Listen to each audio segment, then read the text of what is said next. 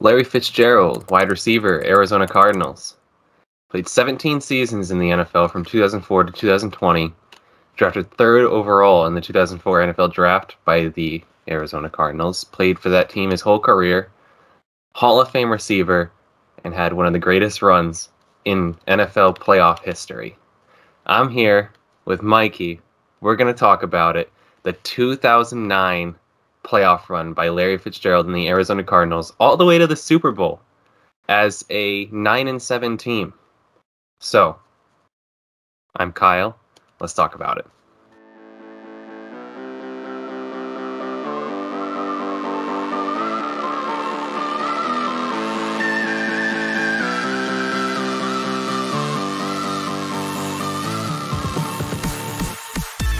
All right, so first thing I said right there, Mikey, right? Played 17 seasons in the NFL, all with the Cardinals.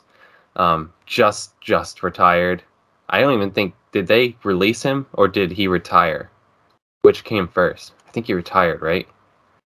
Uh, I'm not even sure if he is actually retired. Retired. I just know he's not on the I team, think he's, I think he's just a free agent. which is odd. Um, so he was drafted third overall in the 2004 draft, only behind Eli Manning, who was drafted by the Chargers but immediately traded to the Giants, and Robert Gallery, an offensive tackle from the Raiders out of Pittsburgh. Um, you look at that draft, and it's a pretty stacked top end of the draft. I mean, seven of eight picks were Pro Bowlers, and four of the first five picks were Eli, uh, Fitz, Philip Rivers, and Sean Taylor were four of the first five picks. The only person that was not a Pro Bowl of the four of those five, Robert Gallery, who coming out had a 9.0 draft prospect rating, which is a perfect score. Which why wouldn't they just make it 10 as the perfect score? That is a little odd. Um, and he was quoted as being the best lineman to come out of college in years. Well, he wasn't. So Clearly not. yeah, he he struggled at left tackle, but I guess had a decent career when they moved him to left guard, but nothing nothing incredible. But this podcast is not about him because in the grand scheme of things, he's an irrelevant player in NFL history. Fitzgerald, one of the greatest. From 2005 to 2011, he had 635 receptions, 8,835 yards, 65 touchdowns, and he missed the last three games of 2006. So that was his peak years 90.7 receptions, 1,200 yards, 9.3 touchdowns. Um, he had a real case to be on the All 2000s team. He ended up getting the All 2010s team. We'll talk about that. But um, he had a case, but he was never going to beat out. I mean, I think it was Randy Moss, Marvin Harrison, uh, Torry Holt was one of them. Torry Holt, by the way, something incredible that I saw just before we started this podcast. There was a six-year stretch where he averaged 1,400 yards a season. Yeah, and he's 1,400. and he's not even in the Hall of Fame. Yeah. So, um, but yeah, incredible peak stretch right there. 90.7 receptions a year is like that's how many some receivers get in two years in the NFL. Um, and 1,200 yards speaks for itself. Uh, so not to get too far into things because I feel like we haven't done enough to cover the back the first part of his career. But there was a stretch of a couple years after Kurt Warner, um, and after Anquan Boldin left the team, and before Carson Palmer and Bruce Arians come in. It's a pretty grim scenario for the Cardinals, and outside of Larry Fitzgerald in the 2010, um, which is the year after Kurt Warner retired.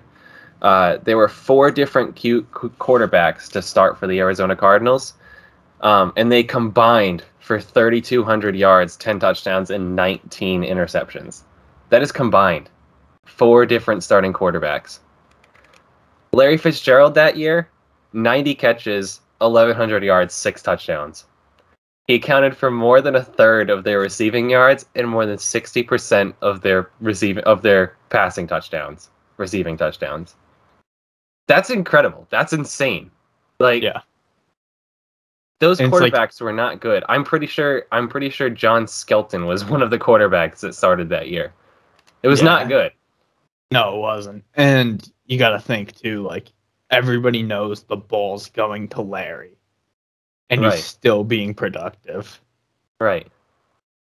Yeah, it's. I mean, you see it. They'll, they'll they can double team him. They can throw safeties over the top. They can press him at the line of scrimmage, and he was just going to get his yards. And it, the touchdowns is the craziest part.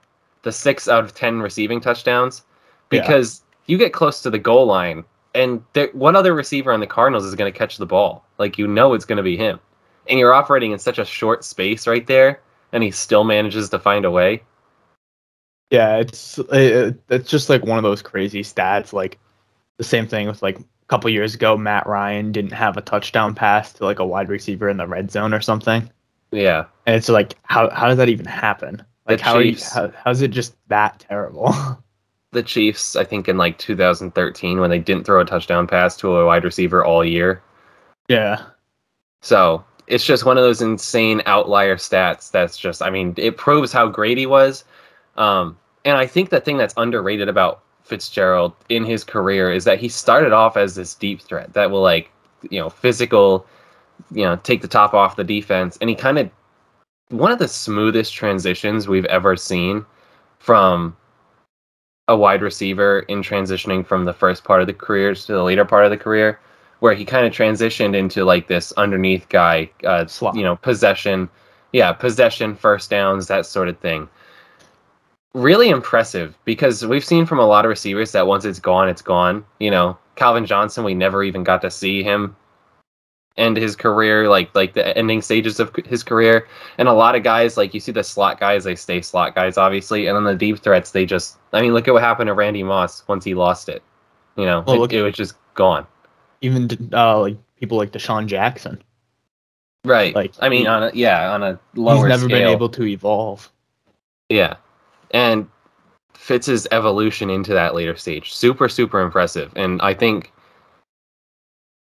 it unmatched by anyone outside of like Jerry Rice in that sense. I'm not saying he's the second greatest receiver of all time, but just as far as the the progression into the later stages of it, your career and still being able to be productive.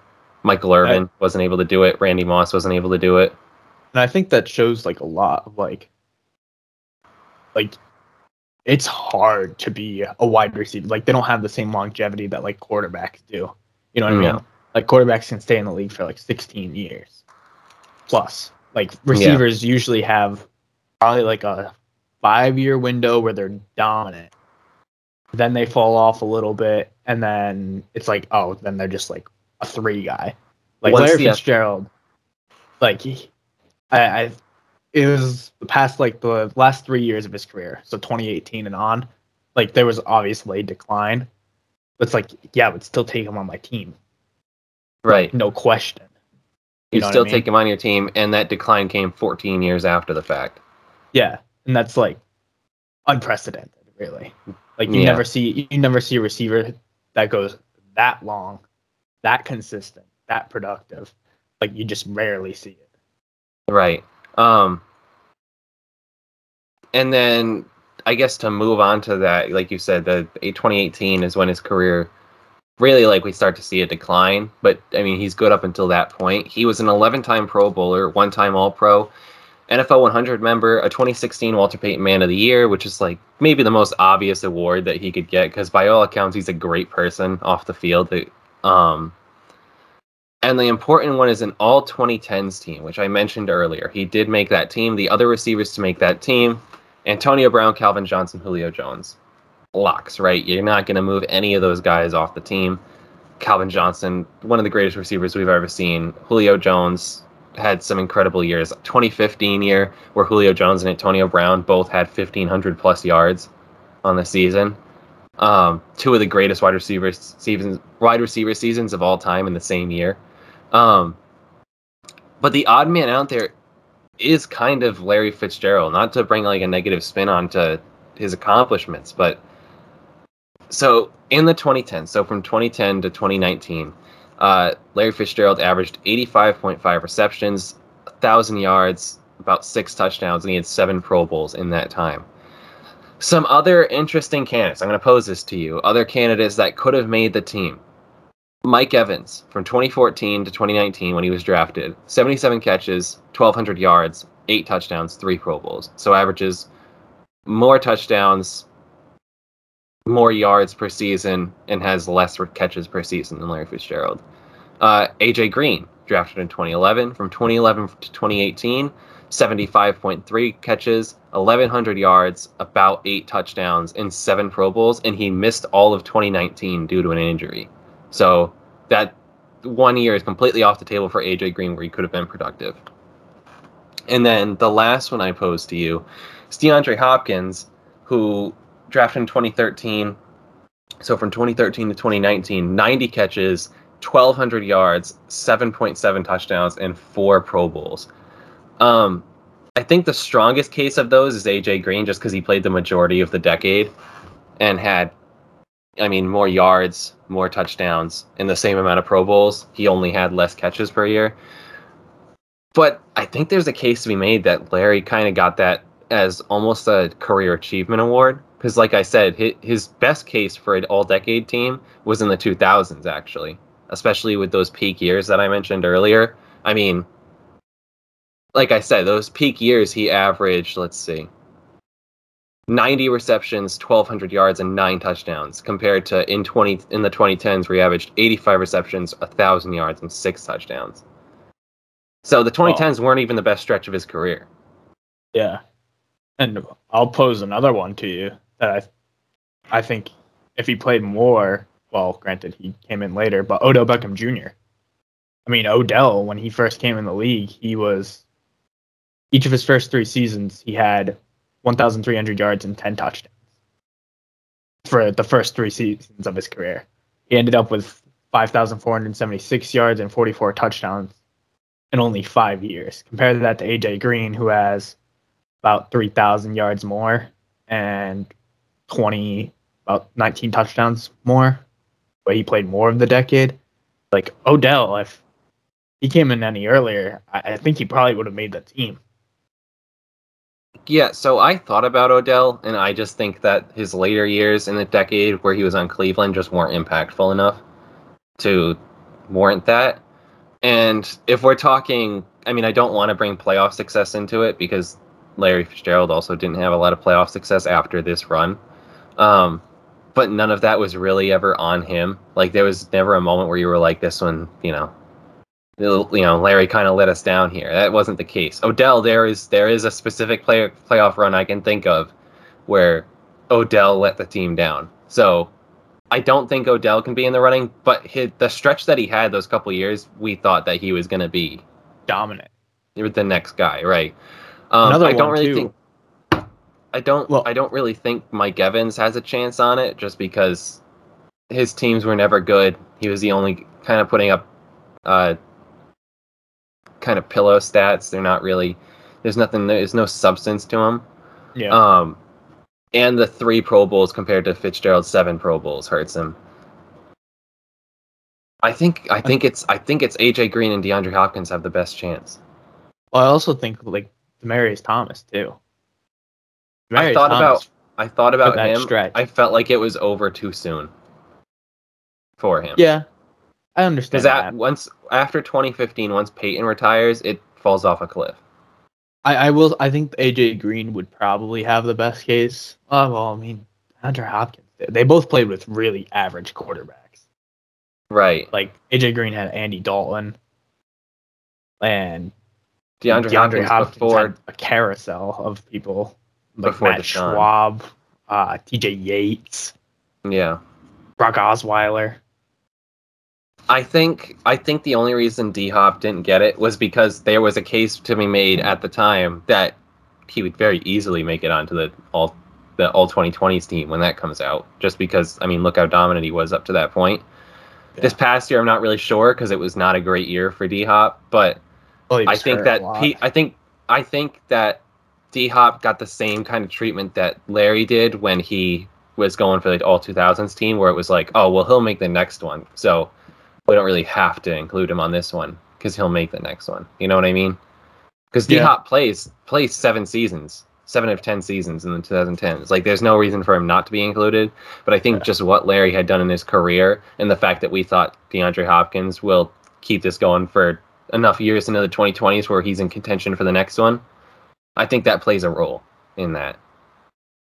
Yeah, I would say that I mean, it, just looking forward and projecting, he's definitely a front runner for it. And like Davante Adams, Cooper Kupp, like those are guys that you'd see on a future team like that. Right. Now it's questionable though because we don't know if DeAndre Hopkins will. I mean, this year he looked kind of old, so we'll see. Um, his playoff resume, overall, his career, Larry Fitzgerald, nine games. That's four runs in the playoffs, 57 catches, 942 yards, and 10 touchdowns. This would place him 29th in the league last year in terms of uh, receiving yards, I believe. So across nine games, he had he would be the 29th leading receiver in the NFL. Across nine pl- playoff games, these are supposed to be against the best of the best competition. He averages more than 100 yards a game and more than a touchdown a game. Like he, Larry Fitzgerald was a guy where when you needed him to step up, he would step up. And there were. Yeah. This isn't the only run. There was another run later on in his career. Um, Carson Palmer with Carson Palmer where they went to the N- NFC Championship game, and I think they lost to the Seahawks. I want to say. I think it was them or like the Niners or something. Yeah, oh, it was. I think it was the 49ers. Yeah. Um. So yeah, it was. It, it's not just a one-off thing. Like he's. There is a good argument to be made. Oh, here's the here's airport. The plane. here's the plane. There's a good argument to be made that that Larry Fitzgerald is one of the most clutch receivers of all time. As far as when you need him to step up, he's going to step up. Yeah, real pro is pro too. He's a, he's a lot like a like a Julian Edelman in that type, where it's like you know, it, you just it's like third and short. You need to go to a guy. Ball is going there, and you can't do anything to stop it. And like I think if you could sum up one word for his whole career, it'd be consistency. Because you knew what you were going to get every single time from Larry Fitzgerald, no matter what. Yeah. So let's get to it. The run, the 2008-2009 NFL playoffs. Just some. Uh, let's get to some characters here. Some characters on the Arizona Cardinals. First of all, we had head coach Ken Ken Whisenhunt, who had one winning season after this year. He went 10 and 6 in 2009 with Kurt Warner and Larry Fitzgerald running it back.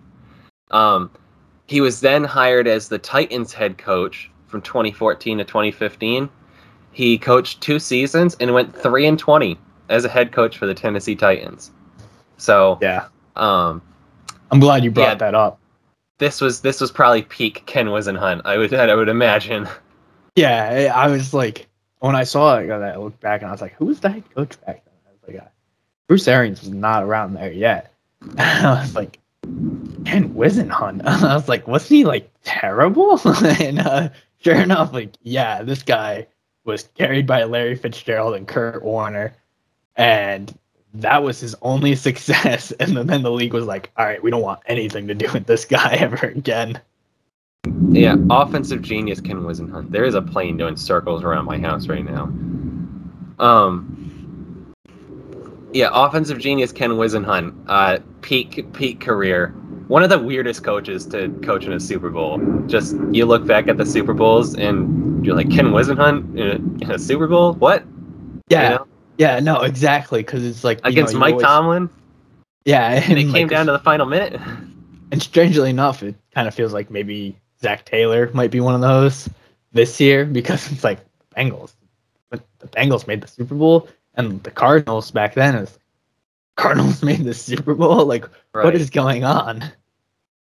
Um, so offensive coordinator was Todd Haley, the beloved Todd Haley from the Pittsburgh Steelers, and uh, what was the other team he coached for after the Steelers? I don't know. I just feel like oh, he'd be a Jaguars guy. I don't know. He he was uh, uh, notoriously didn't get along with anybody. Um, he parlayed this Cardinals offensive coaching uh, offensive coordinator gig into the Chiefs head coaching job, where he went 19 and 26 over three seasons. Uh, starting QB for those Chiefs teams, can you guess? Years? Uh, the, so the three years after this, so from 2009 to like 2011 ish. Okay, so this is probably before Alex Smith was there. Yes, Uh, was it Matt Cassel? it was. It was uh, New England Patriots legend backup quarterback Matt Cassel, who. Well, I remember the only the biggest memory I have of Matt Cassel was nothing he did on the field, but someone telling me that Matt Cassel could have been Drew Brees given the right scenario. So uh, there's that. Biggest Matt say- Cassel fan in the world. That guy. Matt Cassel like went like fell off the face of the earth. He's been popping up a lot for me recently on Twitter. Dude's hilarious. Dude is Great really Twitter good guy. at Twitter. great Twitter guy. um, not a great quarterback. Had a, had had one Great two good backup. seasons. Great. he had two good seasons. He had one where he was filling with Brady, where he was pretty good. Um, but again, that was with a team that went 17 or 18 and 0 the previous year, 18 and 1. Um, Yeah. so it's kind of, you know, to go 10 and 6 or 11 and 5. I think it was 11 and 5. Uh, let's say a disappointment for a team that went 18 and 1. Um, yeah, but I feel like and then he had another good season with the Chiefs, where I think he had 26 touchdowns and like 10 interceptions or something like that. It was decent. yeah, and then after them, I think he went to like the Vikings for a little bit. Something like that. Yeah, he Yeah, became a he- like, backup. Was on the Him and, Cowboys like, for a couple Christian years. Ponder and Yeah, was on the Cowboys for a couple weeks, I should say. Um, but yeah, so not only does Todd Haley parlay this job into the Chiefs head coaching job, but Matt Cassel parlays this. This is the season where Tom Brady got hurt in the first game, and Matt Cassel takes over and goes 11 and five, and they miss the playoffs. He parlayed that into the Chiefs starting quarterback job. So those two, two peas in a pod right there. Um, tight ends coach for the Arizona Cardinals this year. None other than Freddie Kitchens, our guy Freddie from the Cleveland Browns head coaching fame. yeah, God, and then what, he what an off season that was. he we all thought that wasn't he uh the Browns tight end coach too, and then he was like head coach. I think he was the Browns like the Browns quarterback coach or something like that. And Yeah, then became the offensive coordinator and then became the head coach all in the span of like a year. So what an off season that was, absolutely electric, where we thought the Browns would go, you know, people were hyping them up as if they were gonna go sixteen and 0 and win the Super Bowl. Little did we know, it's the Browns. Kitchens. Yeah, Yeah, and it's and it's Freddie Kitchens and it's Baker Mayfield and yeah, but an electric time. What a time to be alive in the NFL. Um, quarterback, obviously Kurt Warner. Uh, his second to last year in the league, and this is really his last real run at a Super Bowl. Because the next year, I think they lose in the divisional round. Um, yeah, so they lose to the Saints in the divisional round. I think that's the year the Saints go to the Super Bowl and they win the and they win the Super Bowl. Um, but they went ten and six the next year, so they improved by one win. Um, pretty good ending to his career as far as statistics go, because in between the Rams and the Cardinals, there's a stretch where he's kind of just like there, but nothing's really going on. And then he gets named the starter for the Cardinals, and turns out that was a great decision. You lead him to a Super Bowl and then a divisional round appearance. Turns out Kurt Warner's not washed. Um, I mean Kenny Wiz. yeah, offensive genius, Kenny Wiz. Um, yeah, but decent, decent ending to his career. Underrated ending to a quarterback career. Kurt Warner going out on a playoff run, a, a Super Bowl run, and then another pretty good playoff run there. Um, part of the reason that he had a pretty good ending to his career here, and especially this year, uh, wide receiver number two for the Arizona Cardinals, Anquan Boldin Yeah. who pretty good receiver in his own right. Imagine having a team with Anquan Boldin and Larry Fitzgerald in today's NFL, both in their and prime, not and not winning a Super Bowl. and not winning a Super Bowl. Um, 89 catches, 1,038 receiving yards, 11 touchdowns this season. He missed four games. Yeah. He missed four games and had 89 catches, over a thousand yards, and 11 touchdowns. That's I crazy. mean, the he has a the Cardinals kind of feel like one of those organizations that like always somehow ha- has like good wide receivers. They're a lot Yeah. like the Steelers in that regard because even before DeAndre Hopkins went to Arizona, like Christian Kirk's a good receiver. Like he's Yeah, he's pretty good. decent. Rondale And, Moore like- this year is is should be pretty good in years to come. Um, yeah. he would have had his own little um contention here for like a main like a big playoff run had he not gotten hurt and had Larry Fitzgerald not been there because he's yeah. he had a, he put together a, a great season, underratedly great because of how great Fitz was. Yeah, Um, and it's like how much of that is because Fitz is there, because maybe Fitz is getting the double and he's in single most of the time. He's just good enough to beat it. But like, But then yeah, he goes he he he had a good career after that too. Right. So we'll get to this later, but Anquan Boldin, he ends up parlaying this into uh, the Baltimore Ravens number one receiver and goes on another playoff run, wins a Super Bowl with them, I believe. I think he's on that Super Bowl team Yeah, I think so. Um, Him and like um, the year they win. Corey Smith or whatever. Torrey Smith, I think was his name. Yeah. Um, so yeah, great, great second receiver to have on your team. You'd be happy to have him. And then the third receiver, a little bit of a of a great wide receiver. I wouldn't say great, but a nice little wide receiver trio. Steve Breaston, who I'm positive you have never heard of because I had never heard of him. Uh, he was the third receiver, and he took the place of Boldin while he was injured. So for a couple games there, for the four games Boldin was out, he was the second receiver. 77 catches, 1,006 yards, three touchdowns. So the the Cardinals had three receivers that year go over a thousand yards, which is I think has been done only like four other times or six other times in NFL history. I remember seeing it. Um, It was funny because when he was covering for Boldin, he actually refused to enter the stadium with the starters. You know how they get called out from the tunnel? Mm-hmm. like and they run out onto the field of the starters he refused to enter the stadium with the starters because he was he was said he was still a backup and wanted to hold Boldin's place in the starting line, lineup so he so 10 people would run out on the field for the Arizona Cardinals and Steve Breaston would just wait for the backups to all run on the field because he didn't want to he didn't want to take Boldin's place Nice. yeah yeah all time Team player. teammate Team all player. time teammate. What a guy. Um, weirdly enough, he's kind of just out of the league by 2013. There's no drugs, there's no crime. He just fell by the wayside. Like he just was never seen again. People people were offering him too much money. He was like, "Nah, I want to stay a backup." No, he's Yeah. retired. The starting the starting life was not for him. Um, but yeah, really weird career for Steve Breaston. An interesting Pro Football Reference page because he has this season is really good, and I think the next season he's pretty good too. Um, and then it's just nothing. It's literally just nothing from that point on. He has like a six year career, and this is one of those years. Like it's weird.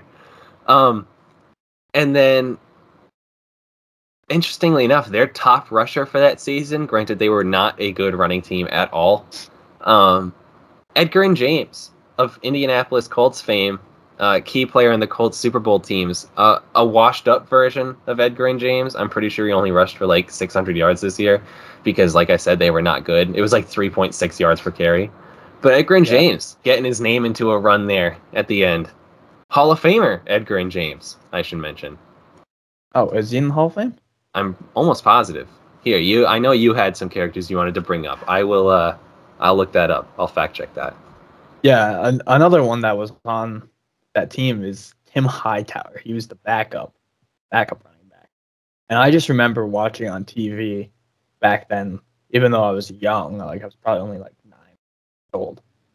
But I just remember Tim Hightower being this absolute force of nature, and he would just run through everybody. He was kind of like, to me, anyways, he was always like Marshawn Lynch before Marshawn Lynch was actually like he had the whole Beastquake thing, I think only like a year or two later.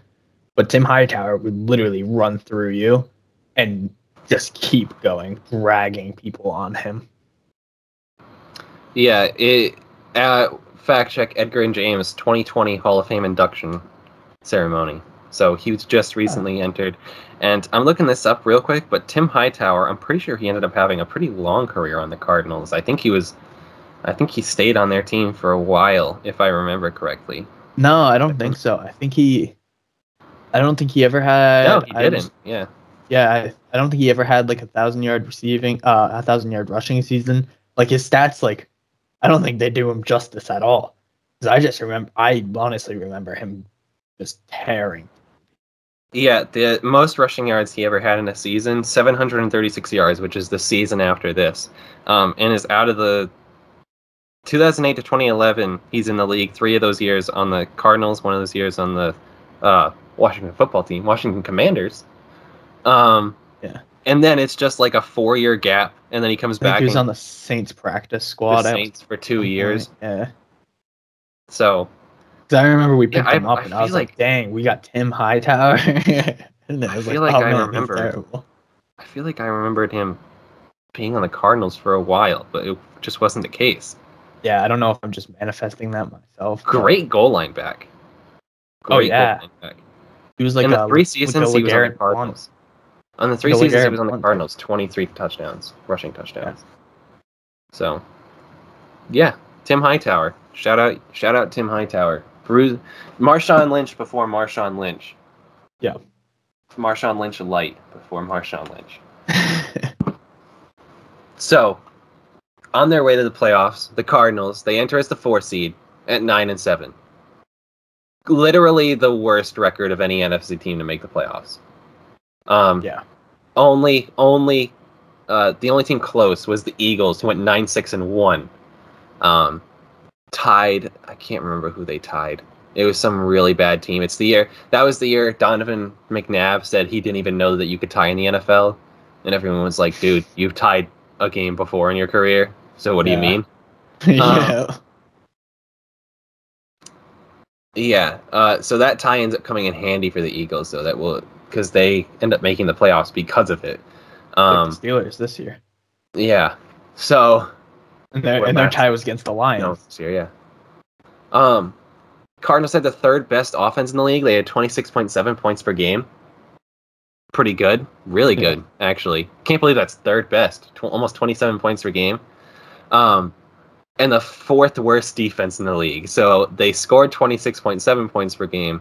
They let up twenty six point six points per game. So just perfectly on track to be an eight and eight team. Ended up being nine and seven. Yeah, Ken it's like the cow. It's like the Cowboys. Like the Cowboys for all those years. no defense, just air raid offense. try and score, try and score points.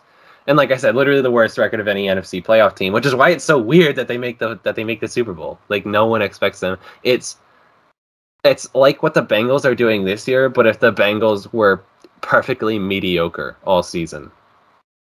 Yeah, Like cuz the Bengals still had flashes. If the Bengals had the same offense, but their defense was just absolute Swiss cheese, that would be what the Cardinals did this year and still make the still make the Super Bowl. it's like the anti Giants when they went on their run, where it's like uh, the first run, where it's like the defense is really good, but the offense is like, what am I watching? yeah. The Cardinals absolutely opposite. In the playoffs, first round, they play the Atlanta Falcons who are 11 and 5. Falcons are a slightly above average team, number 10 offense, number 11 defense. Um the Cardinals They had rookie that? Matt Ryan, rookie Matt Ryan. That's right. Mike make the Smith. playoffs. 11 and 5. Mike Smith as the head coach. Mike Smith. I remember Mike Smith being a head coach. You know who else I remember on that on that Falcons team? Michael Turner. White. Yeah, him Mi- too. Michael Turner, all-time dump truck guy. Who's their tight? Uh, was Tony Gonzalez there yet? I don't know. I don't remember. I Um, know. I can fact check that real quick. But Michael Turner, all-time dump truck guy. Just you want to talk about a bruising back? Talk about zero speed and just truck Just people. run through you. Just Just run right run through you. right through you. Um, Tony Gonzalez. Let's see, and Roddy He's like White. He's like the last of like him, Jerome Bettis, Marshawn Lynch, Tim Hightower, all guys where it's like, all right, go in, try and get one yard for the first down. So, fun fact: Tony Gonzalez, if you spell his name wrong with an S, is a American politician. Um, Shout yes, out. he would be on the Atlanta Falcons for this run, would he? Had to be, right? Had to be. Hold on, we're gonna we're gonna check this. Bad podcasting right here. Regular season standings. My bad. I shouldn't. I shouldn't have brought him. So My bad. no, actually, this is the year before. This is the year Uh. before he's on their team.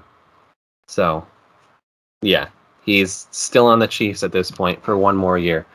Um, Cardinals defense really steps up in this game. The Falcons were held to 250 yards of offense, um, and there were three turnovers forced and three sacks. So, kind of beating up on a rookie quarterback, but pretty good showing by the Cardinals defense, and this is I'm not saying it's a trend of this playoffs, but there's a couple spots where the Cardinals defense really steps up big time for for them.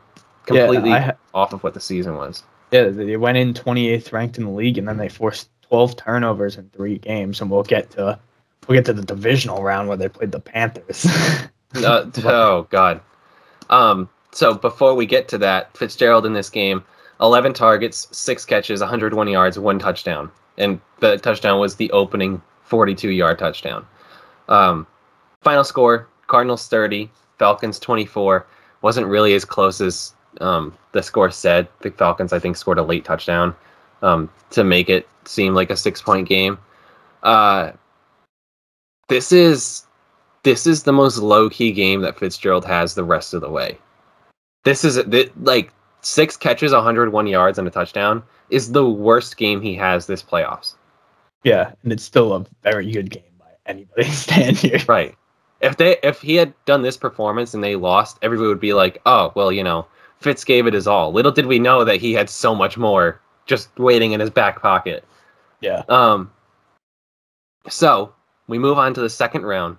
As you mentioned, we have the one seed Carolina Panthers, who went 12 and four this year with Jake Delhomme as a starting quarterback. Um, Jake Delhomme, man, like got to a Super Bowl. He got Was the he one seed? 12 and four. like- um, basically the car the the Cardinals, the Panthers' plan this year was just run the ball, run the ball, run the ball. They had the best rushing attack in the league, I believe. Yeah. Um, They they had had, rookie D'Angelo Stewart. Rookie Jonathan Stewart with 800 rushing yards, and DeAngelo Williams, who, if you remember, he was also the guy that stepped in for Le'Veon Bell when Le'Veon Bell was out for, I think it was suspension, if you remember that, way like Yeah. 2016 range, and he stepped in and was a great back. He had 1,500 rushing yards this year. So you Yeah, have two backs combining for 2,300 yards.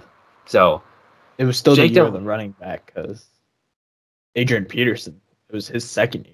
in the league. Yeah, this, uh, th- we'll get to this later because I think you have something on it, but very different, different how the league was shaped. You know, Oh, there yeah. were there is no team that would get to the that would be in the position the Panthers are at with just rushing. Like if even if you want to say the Titans because the Titans run through Derrick Henry, Ryan Tannehill still has to be semi competent. Ryan Tannehill's still much better than Jake Delhomme. Right. Um. So Jake Delhomme's plan, the car, the Panthers' plan was to pretty much just run the ball and Jake Delhomme not turn the ball over. Let's just say he struggled with that this game. Oh. Um, Probably the worst playoff performance ever. he, he had a tough time. Uh, Jake Delhomme mm, probably not getting a beer paid for in any Carolina bars anytime soon. Um. they go 12 and 4 in the season and their first game in the playoffs jake delhomme throws five interceptions in this game. and he fumbled. And he fumbled once. and he so six turnovers it's a miracle they got to 13 points because they did they Yeah. got to 13 points And like I said, like I I was going back looking up the stats and whatnot, saw 12 turnovers in three playoff games. I was like, oh, wow, they got four turnovers a game, and then I see, oh, Jake Delhomme threw five interceptions and fumbled once. That's half the turnovers. Right that's there. half the turnovers right there right there and they had the three turnovers in the falcons game so that's nine turnovers in two games right there um Yeah. I remember uh, watching Sports Center after this game happened, and they had the it was the five dollar footlong commercial was was really big back then. I was gonna bring this up. they had the five interceptions commercial, uh, where Yeah. five, five inter, inter. Five Five interceptions. interceptions. Oh, who said that on Sports Center? It had to be Boomer, right? I think it was like, uh, was it? I thought it was like Fox NFL Sunday with like Michael Strahan. Oh, maybe I don't remember, but it was, yeah, all time. Ga- I remember this game. This game was all time bad. It was just every single time he dropped back, you were like, "Yep, yeah, that's, that's turnover." Yeah. Yep. Oh, Something's Cardinals getting the ball back. Nothing was going right. Um, Cardinals win this game thirty-three to thirteen. Like I said, just a miracle the Panthers got to thirteen points. Um, Jake Delhomme, I don't think played another snap for the Panthers after this season. I'd have to double check that.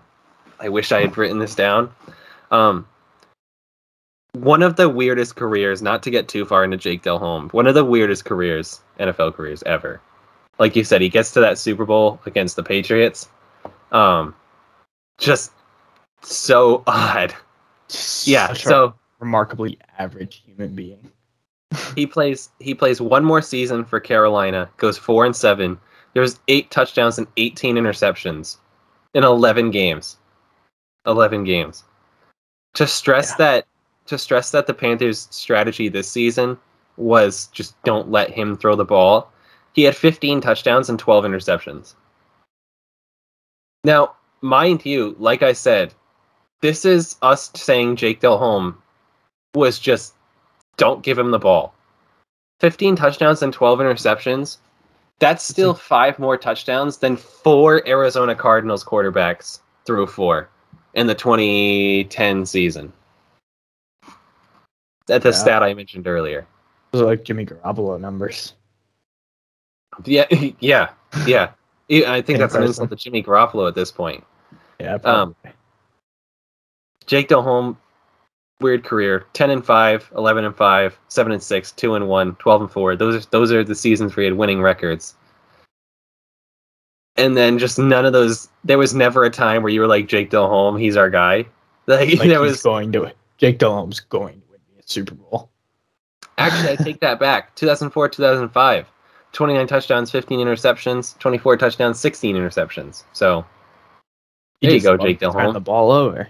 He he absolutely loved it. Um, made a Pro Bowl in 2005. So, Jake Hey. Delhomme, shout out. Don't think don't think you're welcome in Carolina anymore. Um, all time bad game. So, Larry Fitzgerald in this game. Uh, let's see, 13 targets, eight catches, 166 yards, in one touchdown. 166 yards. He didn't even have to. Like he could have he could have caught the ball one time and they still would have won the game because Jake Delhomme was just tossing it to the other team whenever he got the chance. Um so they move on. So at this point, they've now had a home game because they were the four seed and an away game to the Panthers, but they've now knocked off the one seed. And on the other side of the NFC bracket, the Eagles knock off the two seed in the NFC. So the Cardinals, who go into the postseason at nine and seven, have two home playoff games, including the NFC Championship game. Um, really weird time in the NFL. Really, the NFC was just not good. Like it, Yeah, I got reason- I got more a on big that too. a big reason why the Cardinals make the playoffs is because the NFC is just Terrible. like weird, weird. Yeah, absolutely Oh. terrible. I had um the Vikings made the playoffs with Adrian Peterson and a 37 year old quarterback Gus Frerotte. Frerotte. Have you ever even heard of this guy? No, I actually No. saw this. I did see this. Him and like Tarvaris Jackson, who was like 25 at the time. But uh, I looked up like Gus Frerotte because I was like, well, I need to figure out how to pronounce this guy's name first of all.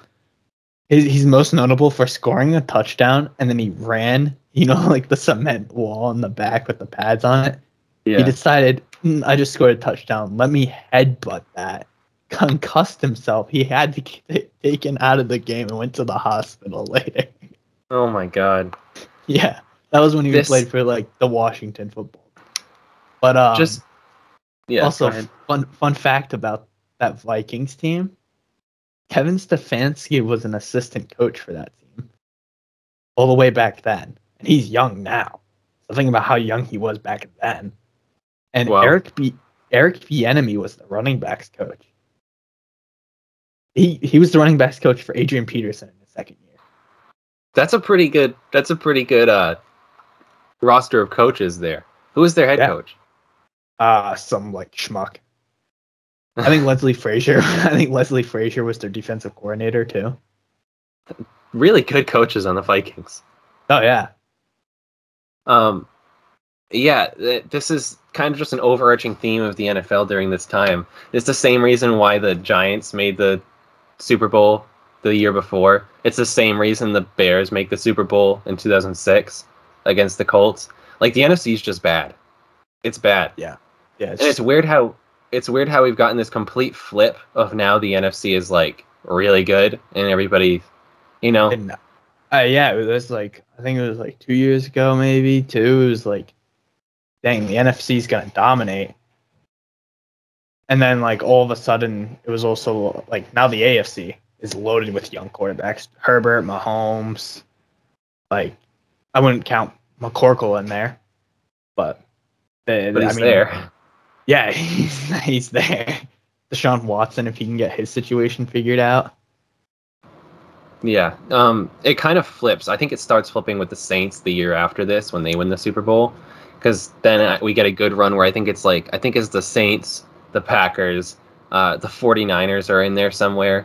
The Giants again, but they're much better the second time around than they were the first time around. Yeah. Um, so it really flips for the NFC after this, but there's just a stretch of years where the NFC is just putting out bad teams after bad teams. The Panthers made the Super Bowl in 2004. Like, just a tough time for the NFC. Who and was part of that Bears reason- quarterback when they went to the Super Bowl? Rex Grossman. Wasn't it Rex. Grossman? Yes. Yeah, like he shouldn't be allowed in the playoffs. The the Bears' best scoring threat was their kick and punt returner. yeah, Devin and their defense. So, um, part of the reason that the NFC is so weird, I think a lot of it has to do with the next team that the Cardinals face in the third round, which is the Eagles. Because the Eagles are one of those teams where every year there's there was a time where the Eagles were legitimately like you'd look at them and be like, oh, they could do it this year. They had some Yeah. good. They had Donovan McNabb, who one of the more underrated quarterbacks in NFL history. Um, cannon of an arm. They had Terrell Owens for a brief second. there in Terrell early Owens, 2000s. Brian Westbrook, Andy Reid as head coach. Which uh, I watched some of the highlights from this game. Young Andy Reid, really weird sight to see. He had a like an actual like five o'clock shadow beard. Um, Yeah, and he didn't have. I don't think he had the glasses yet. yeah, uh, I- I don't remember if he had the glasses or not, but it was just I I, I don't remember watching Andy Reid and looking back. It really weird sight. But yeah, the Eagles kind of kind of contribute to this NFC being kind of average because every year they're like, oh, they could do it, and every year they fell short. And that was how the whole narrative with Andy Reid started, where you know, oh, we can't win the big game, he can't win the playoff game, Yeah. because it just it seemed like every year the same result. Eagles go in as like either the favorite or the second favorite to make the Super Bowl out of the NFC, and every year they fall short every Yeah, single time. and like you look at everybody else in the in like the NFC at the time, and it's like, even though the Eagles, I think they were like the sixth seed or something like that, like it still felt like uh, they should probably be the best one in here because McNabb's better than the rest of the quarterbacks. I mean, Kurt Warner was probably the best. McNabb was up there. At this point in his career, though, McNabb McNabb would have been the best on, in the NFC, like you said. yeah, it's I like you never, you never even you got there once. Let's see.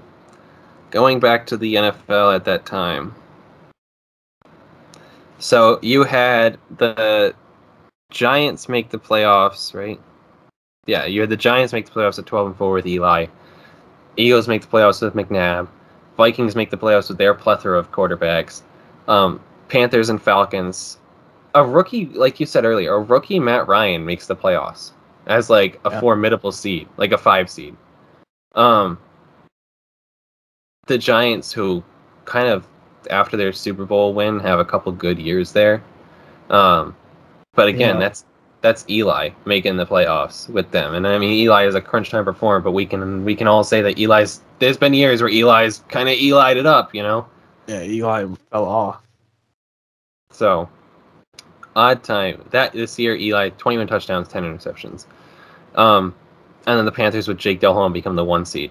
You know, so uh, just bad time in the NFC. But then the Eagles they make the conference championship. They beat the Giants, I believe, was who it Yep. was. Yeah. Um, and they barely made the playoffs. I just wanted to bring this up by beating the Cowboys in Week 17. Um, it was a win and in scenario for both teams, and of course the Cowboys just shit down their leg, and Tough.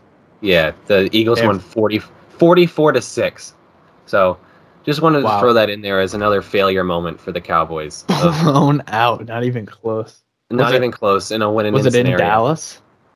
Uh, You I don't know where. I don't know where it was. I just know Oh. that Not important. not. I didn't get that far into the details. It- yeah, forty-four to six in a win and in scenario. Um, just wanted to bring that up, just because as a Cowboys fan, that just sum, sums up the past twenty-five years. Um, the Cardinals, like I said, somehow get two home playoff games, despite having the worst record of anybody coming into the playoffs. Um, Yeah. which is a huge advantage because you know, obvious uh, for obvious reasons. Uh, this game is actually a pretty good game. Um, and at the end, I think the Eagles had a chance to like go down the field and either win or tie it up, because the Cardinals take the lead with like two minutes left or something like that. Late. Yeah, and uh, Eagles are driving down the field, and I think there's a sequence of downs right before they the Eagles get the turnover on downs and the Cardinals lock it up, um, where McNabb, which is kind of the story of his career too, he has two throws where he has people like open for either a first down or significant yardage, and misses them right, and it's that kind of sums up Donovan McNabb's career because in the same light where Andy Reid could never win that big game, Donovan McNabb was always the super talented guy who could just never put it together, you know, and when you needed him to. He, I think, I think this game in particular kind of hurts Donovan McNabb's Hall of Fame chances. I don't know if he gets in, um, I don't think he does. but just this this instant where he, I mean, has a legitimate shot to send the Eagles to the Super Bowl against a team that's not good. Like you could No. say, yeah, the Cardinals were the four seed, but the Cardinals were not a great team. Um, and like I said, he just choked at the end, missed two big throws, and then kind of looked like he was pretty playing pretty tense out there. Like everything was going 100 miles an hour.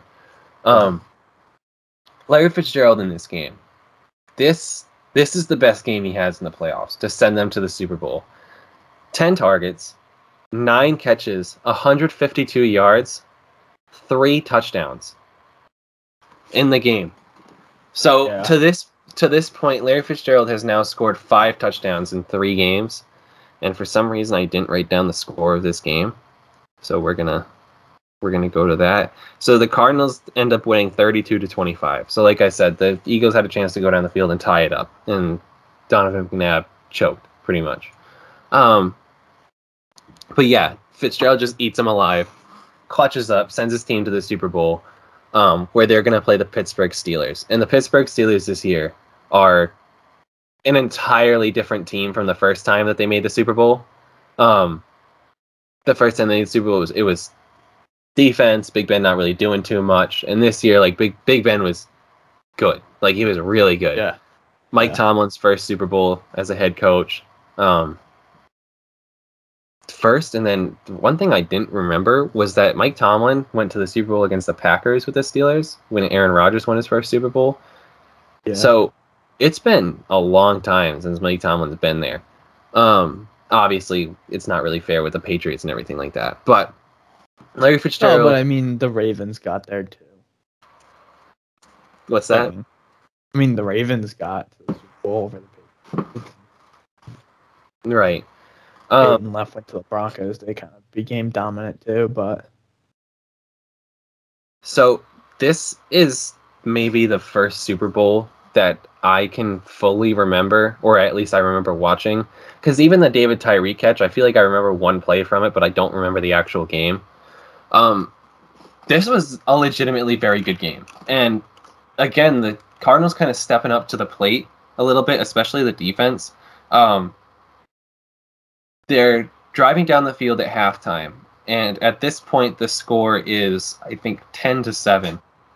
Um, yeah, and real turning point in the game, and something that kind of changes the course of history, at least in this game.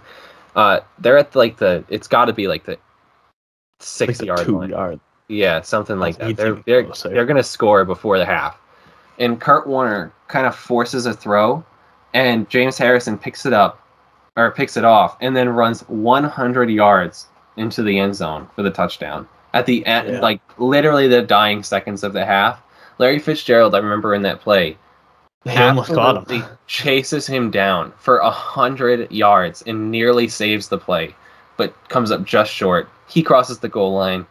Really changed the game at that point because the Cardinals were kind of hanging on and they were That's such gonna a go in- deflator going into halftime too. right, and it looked like they were going to go into halftime with the lead. They score there; it's fourteen to ten, Yeah, and instead it flips to seventeen to seven. and you have all that momentum too. Right. So, um, Cardinals still keep it close. Larry Fitzgerald is doing his thing. You know, he's going off, right? Eight targets, seven catches, 127 yards, and two touchdowns. That was his stat line from this game. Um, then at the end, this is the play. This is this is the biggest Super Bowl play that I remember The catch, primary like first. The catch by Santonio Holmes in the back of the end zone. Big Ben no drag.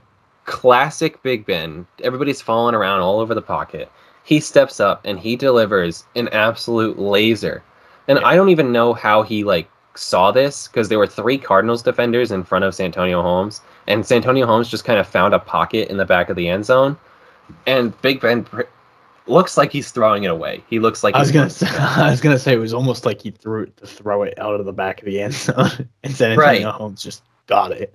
And Santonio Holmes, like you said, toe drag fully extended, snags the ball. And when I tell you toe drag, the definition of a toe drag, like, Like literally, could, like he, could not have been any closer.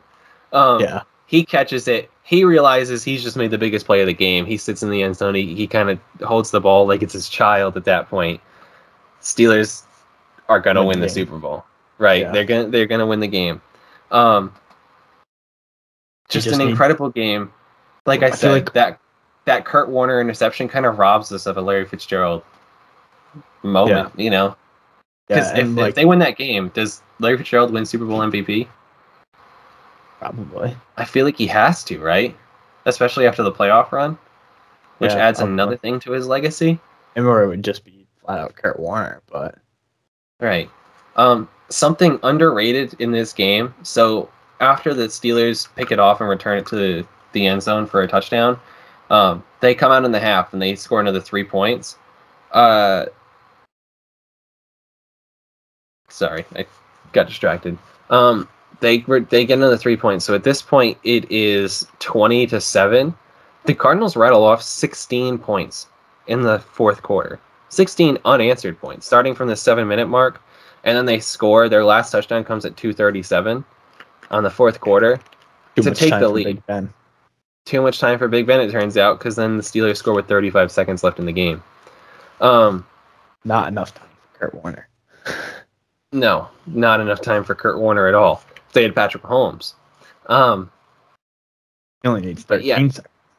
great game larry fitzgerald like i said he wins super bowl mvp if they win this game um fitzgerald's 2008 playoffs final stat line 42 targets 30 catches 546 yards and seven touchdowns that's in four games that's seven catches per game and well over 100 yards per game um, and almost two touchdowns per game that's absurd um, 350 more yards than the next Arizona receiver. And like we said earlier, the Arizona receivers were not scrubs. Like they were pretty good. Um, Yeah. And he accounted for over 50% of the Cardinals' offensive touchdowns. Because, like I said, the Cardinals couldn't really run the ball. 50%, over 50% in a playoff run. I guess the best of the best, averaging two touchdowns per game almost. Like 1.8. Yeah, This is Just- against good teams. yeah, just absurd numbers. It's absolutely absurd. So let's move on to some unintended consequences of this. So the biggest one that I had was that maybe the Cardinals don't trade Anquan Boldin a year later if the Larry Fitzgerald doesn't go on this run. So kind of a negative one, one that doesn't benefit the Cardinals. But um, Anquan Boldin had been asking for a trade since 2008. Um, since the Cardinals couldn't, couldn't come up with an agreeable contract. Um, and the Fitz's performance kind of made it clear that he was the number one on the team. I mean, people already knew that, but he was the number one on the team. Um, Yeah. And Steve Breaston's performance when Anquan Boldin went out said that he was probably like the number two, and which made Anquan Boldin expendable. You know, a receiver asking for a big contract. Um, but if they keep Boldin, it might have helped him against the Saints one year later in the playoffs when they lose in the divisional round. Because one of the things that happened in that game was that Larry Fitzgerald just could not carry the load offensively against the Saints. The Saints knew where the ball was going, and it was going to Fitz. And if they had Anquan Boldin, like it's it might be completely different. Um, Yeah, the Saints would have had two guys to have to try and pay to take them out. legitimate receivers too. So kind of like this almost hurt the Cardinals in a way because it made Anquan Boldin expendable. Um, yeah, So I mean, that that's my unintended consequence. I don't know if you had anything. yeah, mine would just be like if they didn't piece together this run. I mean, most likely, the Eagles with McNabb would have gone to the Super Bowl, and then if they win it, which I don't, I don't think anybody really would have beaten the Steelers. I think the Steelers probably still would have won. But like Eagles in the Super Bowl with McNabb, I mean, where you look at McNabb and Andy Changes Reid, his legacy. yeah, we look at them differently. Because Reid didn't win it until Mahomes, and then does Reid end up staying in Philadelphia for longer if they're able to win a Super Bowl that year? Right. Because I mean, it's not like he was a bad coach when he left. Like the team kind of declined, but no one was like, "Hey, Andy Reid's trash, get him out of here." Like they knew he was going to go somewhere else and just have success. It was kind of like kind of like what the Vikings have with Mike Zimmer this year, where it's like, yeah, we know he's not bad, but we just kind of need like a new face, a new something, and like But on a grander scheme because Andy Reid had success. yeah, and then, I mean, eh, even eh, if they weren't able to beat the Giants that year, imagine if Eli had three Super Bowls. imagine if the Giants got through and won this. Does that change his legacy? I mean, he's still a Hall of Famer, but is it like, are we talking about Eli in a completely different stratosphere at that point? Yeah, and then You know? he then has more Super Bowls than Peyton. Yeah. Yeah. Yeah. So, um, was this run one of a kind? I don't think we've ever seen a receiver carry a team the way Larry Fitzgerald did.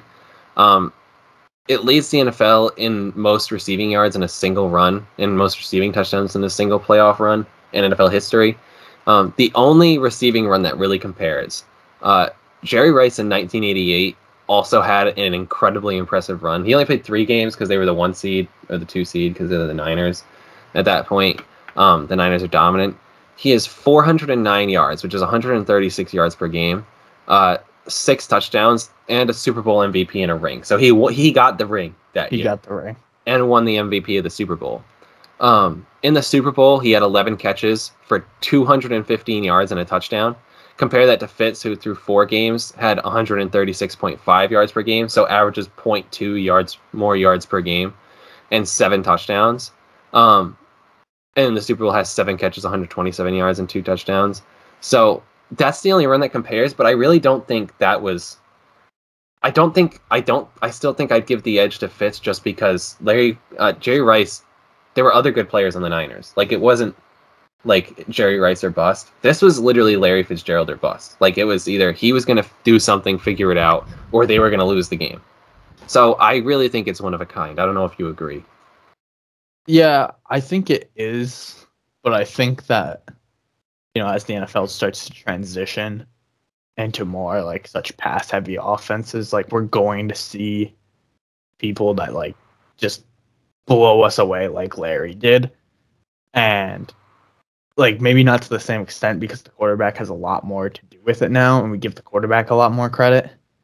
But like I mean this year Cooper Kupp, I mean Cooper Kupp has in three playoff games and just went away on me. He has like 387 yards, six touchdowns, 25, 26 receptions, and he still has the Super Bowl to play in. But once again, that's something where it's like he's not carrying, like he's carrying the team, but he's not their own. Like they still have Odell on the team. They still have a great defense. You know, this was literally. I say Well, it's one of kind just just because it's Larry Fitzgerald or you're going home. And so I don't think another receiver has carried the team like that. I think it's just Um, like it's just dominance. Yeah. Um. So let's move on to the last segment because my computer's about to die here. Um, legacy impact. So on a scale of one to ten, how much did this impact his legacy? I'll let you go first. Uh, I would say probably a 10 given the fact that they really didn't have another run with him. Uh, they had one time with Carson Palmer where, you know, they got back to a point where it's like, oh, Cardinals do it? Like this was this was it for the Cardinals. Like they kind of, like you said, they kind of had that gap in between Carson Palmer and Bruce Arians and the end of Kurt Warner where they were irrelevant. Like they couldn't do anything. Yeah. So Um, I mean, without without this run, he's still good. He's still, like you know, first ballot Hall of Famer. But this is like this is like legendary. Like this is, if you could just sum up Larry Fitzgerald, you would give them that playoff run. Yeah. Um, I get that perspective. I said it was a five out of ten, just because, like you said, Fitzgerald is still an all-time great with or without this run. This doesn't change, like that part of the narrative. But having one of the greatest playoff runs by a receiver in history inevitably boosts his reputation, obviously. And I think you're right where I guess it does kind of like put him in a different stratosphere of players this run. Because if he doesn't have this run, he's just another like really good is- receiver who it never really happened. Might even just be a stack. with with this run, it puts him in the converse. Like there is a legitimate argument to be made to put him in the conversation with like the Randy Mosses and the Terrell Owens and stuff like Yeah. that. Maybe not Top Randy five. Moss, but Terrell Owens. You know, Top Calvin Johnson. ever. You know, who would you rather have, Calvin Johnson or Larry Fitzgerald? Like, there's a legitimate argument to be made. You know, Uh, I would take Calvin Johnson. I would take Calvin Johnson too. But if, I mean, if you're gonna get like, do I get all 14 years of really good Larry Fitzgerald? Like, if that's the case, I'll take that 10 times out of 10. You know, um, and the fact that he was just so clutch, and this this added to that narrative that he's just a clutch performer, always comes through. And like I said, if they win that Super Bowl, he probably gets the MVP, and now we're talking about him if he wins the Super Bowl, gets an MVP, are we talking about him as a top three receiver? Like, is that how much that weighs? You know, how much does the Super Bowl MVP for a wide receiver play into the equation? Because on one hand, you have Jerry Rice, who is Super Bowl MVP. On another hand, you have Deion Branch, who has Super Bowl MVP. Yeah. So. But, I mean, I don't think Randy Moss never did. No, Randy Moss never won a ring. Yeah. So, I think I think we're talking. But then Michael Irvin, Michael Irvin won three rings. Yeah. You know, up that high. Um, if he had won the Super Bowl and won the MVP, which I think he would have, uh, this is a 10 out of 10 absolutely. Because now we're talking oh, about oh, yeah. him, top two, top three all time. Is he better than Randy Moss? Like, those would be the first two. This would be the first having. two accomplishments. Right. Um. And then, but without it, I think it just like it maybe bumps him like where let's say before you would have ranked him as a top ten receiver, now you rank him as like a top six. You know, so it's a it's a little it's a significant bump, but not enough for me to say that it's a full ten. Maybe I'd give it a seven. I'll adjust that. It's a seven out of ten because it does play a role in his legacy overall. So, Larry Fitzgerald, one of the greatest receivers that we've ever seen in the time that we've lived and watched the NFL. Um, do you have any closing thoughts on Fitz? Uh, not really. I just, I you just gotta think and wonder what maybe he could have been if he ended up going to a different team. If that was more of a sports culture back then, where mobility was more, you know, praised and whatnot. But I, I don't. I feel like if you would ask him, he would say that he has no regrets being with the Cardinals his whole career. But like, just imagine what he could have been if he got to a place maybe like New England like he'd be the greatest. he'd probably be the greatest wide receiver in their history. Right. And the the odd part is about that top end of the draft. There's no teams that you could say he'd go to and it'd be any different. Because like, if the Raiders pick him, there's no quarterback in Oakland. If the Yeah. Chargers pick him, they don't get Philip Rivers. Or you know, they if the Giants pick him, they don't get Philip Rivers. You know that sort of thing. So there's no quarterback Yeah. there. So there's no team that could like switch it up, and and his career is any different. At least in that top five, and he was never dropping below the top five. So, yeah, I think people. I think also today, like people would be more. I feel like he would get traded by the Cardinals organization themselves because we're in like a more pass heavy like wide receivers are seen more as assets like Mhm. they were back then too but like now it's like oh i need a one like i need Right. a guy and back then it was like oh i can run the ball i can be consistent i can mix it up with run and pass. Now it's like yeah no i need i need to be able to run the i need to be able to pass the ball consistently and just make plays happen with my quarterback with my star wide receiver. And like i think a lot of teams would give up maybe one a first and like a third for Larry Fitzgerald, like in the back half of his career, and he would be able to make a run, possibly get that Super Bowl ring, possibly have another great playoff run, and then we'd be completely talking like top three. Yeah. So, um, one of the maybe one of the best like do the best with what you have careers that we've seen. Yeah, I mean, just absolutely taking advantage of every single ounce of talent that he had. I don't think there's a universe where Larry Fitzgerald goes to the Cardinals and is any better. You know, this is the best. no, he did he did about everything. He, as much as he could, and a legendary career, top one of the best receivers of all time. Um, I mean, what's not to be said about Larry Fitzgerald, especially this run? This run is incredible. I don't think well, I really, I struggle to see another time where we'll we'll see another run like this, because it's just it's next level. So, that's the podcast. Thank you guys for listening. Uh, if you enjoyed, make sure to like, subscribe to the podcast. Um, and we will see you next time.